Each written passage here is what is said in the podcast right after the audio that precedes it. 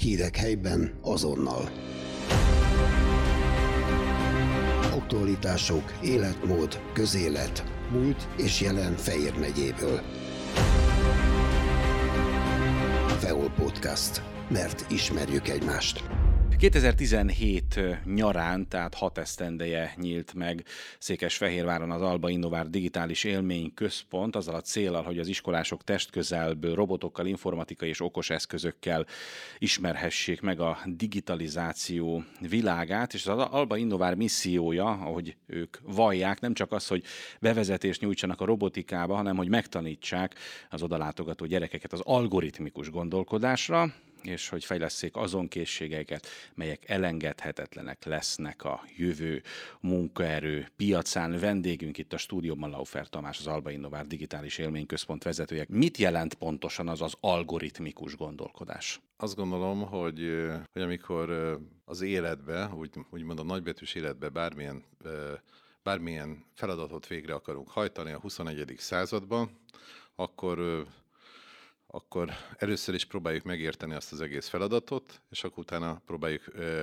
végrehajtani. Például az, az is egy feladat, főleg egy fiatalnak, vagy akár egy idős embernek, hogy menjen fel Budapestre az operába. És ö, egyre komplexebb ö, vonaljegyeket lehet vásárolni, és tulajdonképpen tájékozódni kell adott esetben olyan embernek, olyan közlekedési viszonyok között, amivel soha nem találkozott még. Oké, okay, Fehérvár közel van Budapesthez, de hogyha egy kicsit falura megyünk, amiből nem mindig teszik ki az emberek a lábát, akkor ez már jól ér lábukat, akkor ez már szerintem jól érthető az analógia, tehát hogy egy olyan dolgokkal találkozik, ami, ami, amivel még korábban nem találkozott, és kell neki olyan kombinált hegyeket venni, amivel a lehető legoptimálisan, ami azt jelenti, hogy leghatékonyabban, leggyorsabban odaér, és a lehető legkevesebbet kell fizetni. És hogyha például az a járat nem működik, akkor megérti, hogy egy másik járat. Ez azt jelenti, hogy neki több, ö, ö, több gondolatot végig kell futtatni magán, több algoritmus végig kell futtatni magán, hogyha ez így nem működik, akkor úgy megy. Persze a legrosszabb az eset az, hogyha elmegy valaki gyalog, tehát mondjuk az a leghosszabb, de lehet, hogy az a legolcsóbb adott esetben, vagy mondjuk taxival, hogyha több pénze van.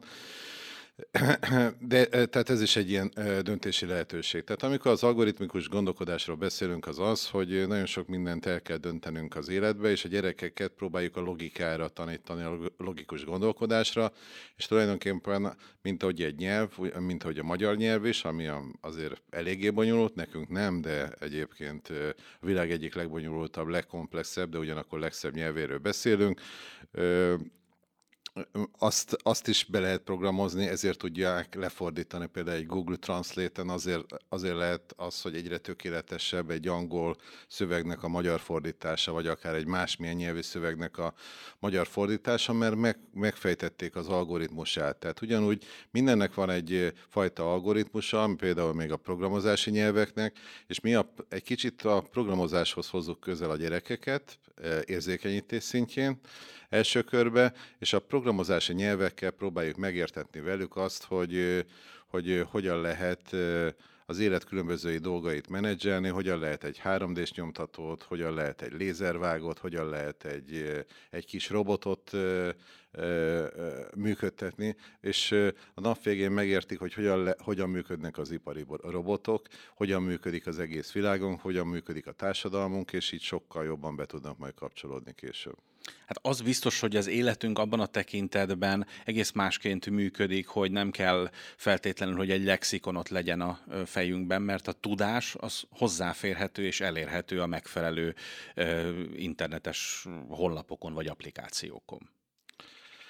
Ez ez mindig az, de ettől függetlenül, ez talán érdekes hangzik, amit én mondom, én, tehát amit erről mondom, én azt gondolom, hogy egyfajta ilyen hibrid oktatást kell megvalósítani. Tehát senki ne gondolja azt, hogy az internet mindent meg fog oldani helyettünk. Ez biztos. Ahhoz, hogy hogy, meg, hogy helyes válaszokat találjunk, helyes kérdéseket kell feltenni. Tehát, hogyha én nem, nem ismerem a történelmet, nem ismerem a magyar, akkor nagyon nehéz ö, olyan ö, dolgokat keresni, ami közelebb vissza a helyes válaszokhoz. Tehát bizonyos alapműveltségeket, és ez nem csak a kulturális nyelvi dolgokra vonatkozik, hanem természetesen a természettudományos dolgokra meg kell tanulni. Tehát az, ez, hogy még nincs más lehetőségünk. Viszont sokkal kevesebb memoriterféle feladatokat kellene a nem csak a jövőbe, a jelenbe is csinálni, és sokkal inkább azokat a készségeket, képességeket kell fejleszteni, amivel az ember, először a ember fia, lánya, de később az ember, tudja azt, hogy mikor mihez kell nyúlni, mint ahogy említette, hogy, hogy mikor milyen technikákat, technológiákat kell használnia, viszont ehhez meg kell, el kell sajátítani a digitális írástudást. Mit is jelent a digitális Pont ezt, igen. igen. Felteszem, bocsánat, magamnak a kérdést. Mit is jelent a digitális írástudás? Azt, hogy az ember tudjon tájékozódni az internetes világban. Tehát amikor elindulok egy nagy sötét erdőbe, és, ahol a, még a hold se világít át, és és ha visszagondolok a Grimm mesére, az egyik legismertebbre, akkor ne hagyjuk el az östvényt, és akkor majd valahova vezet. Ennél az internet még veszélyesebb, mert nagyon sokdimenziós, tehát nem csak kétdimenziós, hanem nagyon sokdimenziós. Tehát ahhoz kell egy bizonyos tudásanyagnak lenni az embernek, kellenek referenciapontoknak lenni ahhoz, hogy ő hova nyúl, hogy, hogy, hogy akkor ő ezt elhiszi. Egyébként így vált mondjuk a Wikipédia de facto a lexikonoknak a leváltójával. Tehát nagyon kevés olyan embert ismerek, aki egy révai, vagy akár egy másik, vagy egy magyar nagy lexikon, vagy british lexikon, vagy bármilyen olyan lexikonhoz nyúlna, ha csak nem valamit valami nosztalgia nem viszi erre rá, de hogyha valaki gyors információkhoz akar jutni, akkor előveszi a Wikipédiát, vagy más hasonló eszközöket, vagy forrásokat, és próbálja ezt használni, viszont valahogy a, innentől gondoskodni kell arra, hogy a Wikipédiát, amit elméletileg mindenki szerkeszthet, mégiscsak olyanok szerkesztik, akik valamilyen szinten ellenőrizve vannak. A, az adatok hitelességével kapcsolatban. És itt jön a digitális írás, írástudás, hogy az a rengeteg információ, ami folyamatosan megkapunk, folyamatosan, és igazából végtelenítve van ez, tehát nincs olyan hely, helység, ezt tudjuk, ahol ne támadna az internet, és, és innentől el kell azt hinni, hogy ez most ez igaz, vagy pontosan fel kell ismerni azt, hogy ez igaz, vagy ez egy kamu. És ez egyre nehezebb, mert a technológiák azok exponenciálisan fejlődnek, ami azt jelenti, hogy ma már olyan videókat tudnak hamisítani, hogy hogy rólunk most elkészül mondjuk a podcast közben egy videófelvétel, és azzal, amit én most beszélek, gyakorlatilag átveszik a, a, a, a mimikámat, tehát az arc kifejezéseimet, átveszik a beszéd hangszínemet, sőt még a beszéd stílusomat is, és onnan bármilyen szöveget meg tudnak alkotni mesterséges intelligenciával. Úgyhogy amit most mondok, pont az ellenkezőjét egy másik stúdióba el tudom mondani, vagy el tudják vele mondatni, és akkor innentől, aki ezt is hallja, meg azt is hallja, akkor hol tegyen igazságot. És éppen ez az, amikor e, erre utalt, amikor referenciapontok kellenek, és ez az a digitális írástudás, ami sokkal tulajdonképpen nem is a digitális a lényegét, hanem inkább az, hogy fel kell ismerni az internet alapú dolgokra, amiknek sokkal több forrása lehet, sokkal jobban manipulálható lehet, mint a korábbiakban, hogy minek hiszek, és minek nem, illetve hogyan tudom, hogyan tudok utána járni az igazamnak, vagy az igazságnak. Itt ugye a felvezetőben ö, ö, szó esett ö, robotikáról, okos eszközökről, de hát itt ez alap alapján, amiket elmondott, ugye nyilván nem feltétlenül arról van szó, hogy a jövő mérnökeivel megismertetik a robotikát, hanem egész egyszerűen például a digitális írástudást, és azt, hogy ezt a, ezt a rendelkezésre álló innovációt, ami, a, ami mondjuk az internet, azt hogyan lehet helyesen használni, és helyesen gondolkodni ezekkel az információkkal. Ez pontosan így van. Maga az Alba Innovár, én úgy gondolom, hogy ma már egy hármas pillérrel három, hármas pilléren áll. Az első, és talán ezért is, hogy a legfontosabb, de már nem tudnám kiemelni, hogy melyik a fontosabb ebből, de talán mégiscsak ez a legfontosabb, az a digitális érzékenyítés volt, amikor a tankerületekkel, szakképzési központokkal, a várossal megegyeztünk, és a médiától nagyon nagy segítséget kaptunk, hogy, hogy Először is kiképeztünk tanárokat arra, hogy képesek legyenek ezt a fajta digitális kompetenciát, digitális írástudás képességét átadni diákoknak, és utána az iskolák projektszerűen elkezdtek hozzánk járni. Minden nap, egyes isko- minden nap egy-egy iskolának egy osztálya. A cél az az, hogy 18 éves korára, tehát mire érettségizik valaki, bár ezt már kicsit lejjebb húztuk, 16-15-16-ra, hogy ne legyen olyan fiatal Fehérváron, aki nem járt benne nálunk, de még fontosabb az, hogy nem ismerkedjen meg olyan alap digitális tudásokkal, amiről az imént is beszéltünk, meg még egyéb olyan eszközök, ami, ami tulajdonképpen ahhoz viszik, hogy amikor, a, amikor ő neki döntenie kell a pályájáról, hogy hova megy tovább, mit fog csinálni, vagy egyáltalán próbálja magát elképzelni ebbe a 21. századi tényleg többdimenziós útvesztőbe, akkor legyen valami olyan alaptudása már, amire tudja azt, hogy bizonyos szakmák meg fognak változni. Adott esetben bizonyos szakmák meg fognak meg fognak szűnni. Viszont jönnek újabb szakmák, de hogyha, de hogyha a meghatározott képességeiket, képességeket, például ezeket a digitális képességeket én folyamatosan fejlesztem, akkor egy biztos, hogy én sokkal kevésbé leszek elveszett ebbe, a, ebbe az egész rendszerbe, és sokkal inkább meg fogom találni a helyemet. És tulajdonképpen ez az egyik pillér. A másik pillér pedig az, hogy a, a felnőtt képzésbe is bekerültünk, főleg a nagyvállalatoknak, de nem csak a nagy, hanem a középvállalatoknak a kollégáit is képeztük, tehát voltak ilyen digitális érzékenyítés, vannak nagyvállalatok, például a a Denzónak vagy a Harmannak kiképeztünk csapatokat, elkészítettünk anyagokat nekik, és ők egy-két napos érzékenyítéssel az összes dolgozóikat, tehát itt sok-sok ezer emberről beszélünk, azokat így, hogy úgy mondjam, átképzik, vagy kiképzik, érzékenyítik, megmutatják nekik, hogy azok a robotok, akikkel, amikkel nap mint nap együtt dolgoznak, tehát egy, egy, együtt működnek, vagy együtt kell, hogy működjenek, azok nem úgy születtek meg, mint a Terminátorba maga a mhm. Terminátor, hanem azokat emberek állították össze, bár lehet, hogy ma már robotok állítják azokat is össze, de mondjuk emberek állították össze, és emberek programozzák, emberek javítják, és valójában azt is meg kell érteniük, hogy nekik, ha ha, nem, ha módjukba áll, akkor már nekik is fontos az, hogy tovább képezzék magukat, de a gyerekeik felől meg úgy gondolkodjanak, hogy ők nekik ne lehessen az a célja, hogy azt csinálják, amik őt, ők a robotok mellett, hogy mondjuk ők ő, ugyanazt csinálják, mint a robotok, mert akkor nekik nem lesz munkájuk, már a gyerekeiknek nem lesz munkájuk. És tehát, és a felnőtt képzésre elmentünk egy egész olyan irányba, és amikor már operátoroknak, tehát betanított munkásokat egy sokkal mélységibb tréninggel tulajdonképpen szakembereket, valamilyen szinten szakembereket képeztünk. És van a harmadik, ami hát szintén nagyon fontos, talán a legfontosabb őszintén, bár nagyon nehéz, hogy melyik ujjamba harapok, amikor így dönteni kell, hogy melyik a fontosabb, a pedagógus képzés.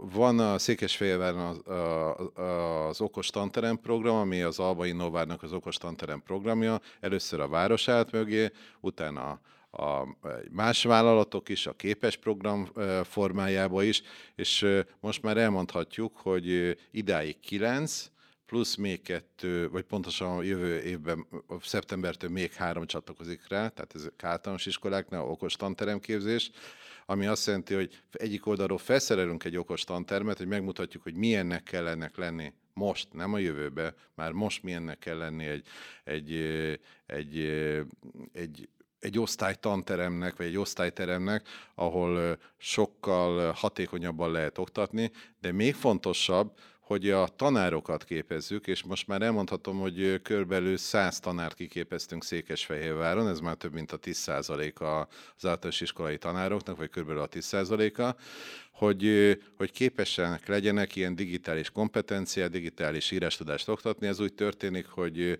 10 hónapon, 9-10 hónapon keresztül együtt vagyunk a tanárokkal, és hétről hétre kocsoljuk őket, és folyamatosan beszámolnak arról, hogy, hogy ők hogyan mennek előre, és együtt, e, e, és ugyanakkor cserélik is a tananyagokat egymással, úgyhogy valami olyasmit sikerült meg, megvalósítani az Okos Tanterem programma Székesfehérváron, köszön, köszönet tényleg a városnak, meg, a, meg az ipari vállalatoknak, ami, ami példanélküli, de remélhetőleg mindenképpen követni fogják más városok is az országban. Milyen egy okos tanterem? Hát egy okos tanterem, hogy egy kis kontrasztos legyen a, egy kicsit kontrasztos legyen a dolog, ugye egy, ahogy én szoktam mondani, egy 19. századi tanterem, ami még most is van többségében, mm. tehát csak az van szinte a 21. században is, az olyan, hogy van egy tanári pulpitus, és akkor vele szembe sorakoznak a, a az asztalon, most hirtelen a hívők jutott eszembe, tehát mint hogy a prédikálna valaki, valaki, és akkor el kellene fogadni, de kicsit így működnek a, az iskolák, és utána be kell számolni, amiről hallottak de valójában, mint hogy itt, a, mint hogy itt, amiről itt beszélünk is, ennek is ez valahol az eszenciája.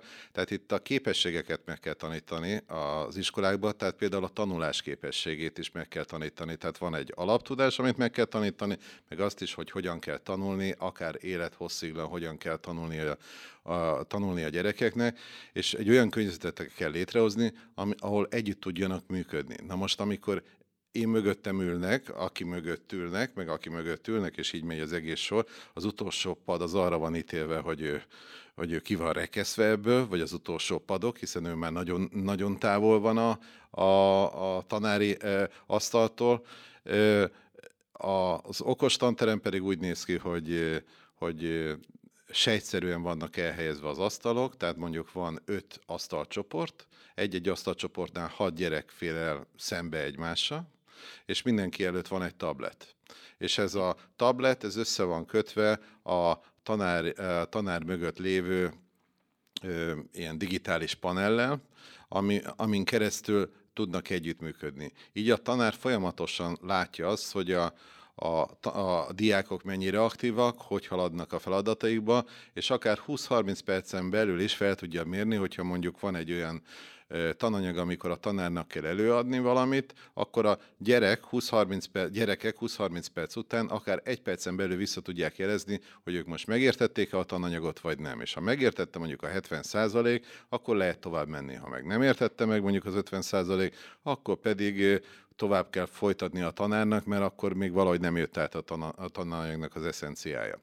Tehát a, a lény, ez csak e, egy ilyen példa volt. A lényeg az, hogy vannak digitális eszközök benne, vannak olyan modern bútorok, amik, hogy úgy mondjam, a csapat E, működést lehetővé teszik, és vannak, ez, vannak a, és ezek alapvetően a tabletek, vagy akár a laptopokon keresztül, vagy más egyéb ilyen digitális eszközök, amik hardverek és szoftverek lehetnek, amikor az egyéni feladatokat is, akár órán, órán belül is egyéni feladatot kap egy fiatal, és akkor neki ezt meg kell oldani. Tehát sokkal inkább fenn lehet tartani az ő figyelmüket, egyrészt mert őket jobban érdeklik ezeket a technológiák, másrészt pedig az, hogy tudja azt, hogy foglalkoznak vele, és akkor ő is foglalkozik a dologgal, és nem az van, hogy hogy a mai nap úgyse kell felelni, ezért most nem figyelek, hanem mondjuk a mobilommal szórakozok, vagy bármi más csinálok, és akkor egy hónapban csak két alkalom valamikor magyarból feleltetnek, vagy kémiából feleltetnek, és akkor arra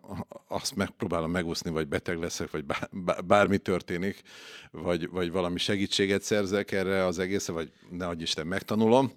De a lényeg az, hogy, hogy, hogy, hogy én azt gondolom, hogy, hogy ezek, ez, ezen a pontokon, vagy ezen a ponton túl kell lépni, és ezen a ponton nem úgy kell túllépni, hogy a, akkor csak eszközökkel felhalmazunk a gyerekeket, hanem a tanárokat atombiztosra kiképezzük arra, hogy hogyan kell mindenféle eszközökkel együtt, együtt dolgozni, de nem úgy, hogy akkor én most megállítom a hagyományos órámat, amit már több száz éve csinálok, már úgy, hogy a, ebbe a szellembe több száz éve történik, és akkor most átkapcsolok digitális órára, hanem hogy folyamatosan hogyan használom azokat az eszközöket, hogy hogy a gyerekeknek érdekesebb legyen, jobban érdekelje őket, tovább fenntartsa a figyelmüket, és összességében többet tanuljanak meg, és a képességeik megfejlődjenek.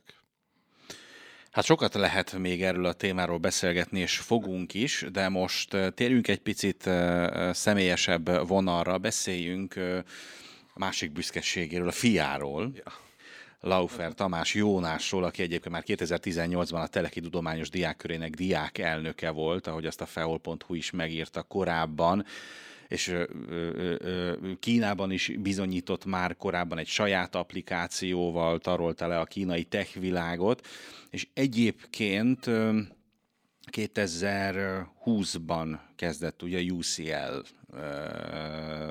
mérnök, biokémiai mérnök hallgatójaként, és ez a történet, hogyha jól tudom, már lezárult, tehát már, már végzett? Igen. Már végzett. Igen, Covid előtt végzett, most már Covid után vagyunk, tehát ő egy ilyen, mint, mint hát Krisztus előtt, meg után, nem tudom, Igen. ez a Covid mennyit változtat az életünkben, lassan ezt így kell fogalmazni, de valóban, tehát egy, egyik rész fáj a szívem, mert a, a harmadik gyerekem is kiment a fészekből, hogy így mondjam, és több nincsen, tehát ez van, és két lány utána a fiam is, ő ráadásul távol ment tanulni Londonba, de fantasztikusan vitte ezt a, az időszakot, és nem csak, tehát hogy maradt a hagyományaihoz, hogy nem csak tanult, hanem, hanem a közösségnek is aktív részese van, és, vagy volt, és még az is, és részt vesz a, akár a követségnek a rendszeres ilyen ifjúsági rendezvényein, illetve ő saját maga is igazgatója lett az egyik legnagyobb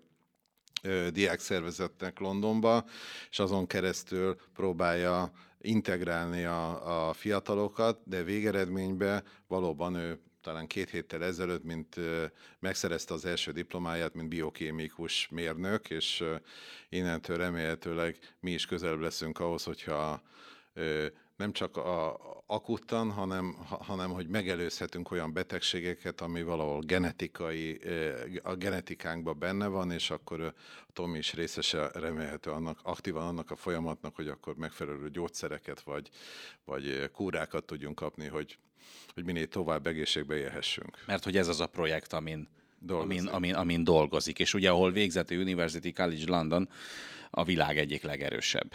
Hát igen, igen. Tehát... Ugye ez azért is nagyon fontos, hogy beszélünk erről a személyes vonalról, mert mindaz, amit, amit elmond, azt nem csak intézményvezetőként, hanem akár édesapaként, gyakorló édesapak, ha bár most már mindenki kirepült, ja. de hogy megvan a, megvan a tapasztalat, és hát nyilván a, a, a, a gyerekek útjának egyengetésében az egy komoly szerepet vállalt. Hogyan lesz valakiből keresett kurrens biokémiai mérnök, aki a világ egyik legerősebb egyetemén végzett.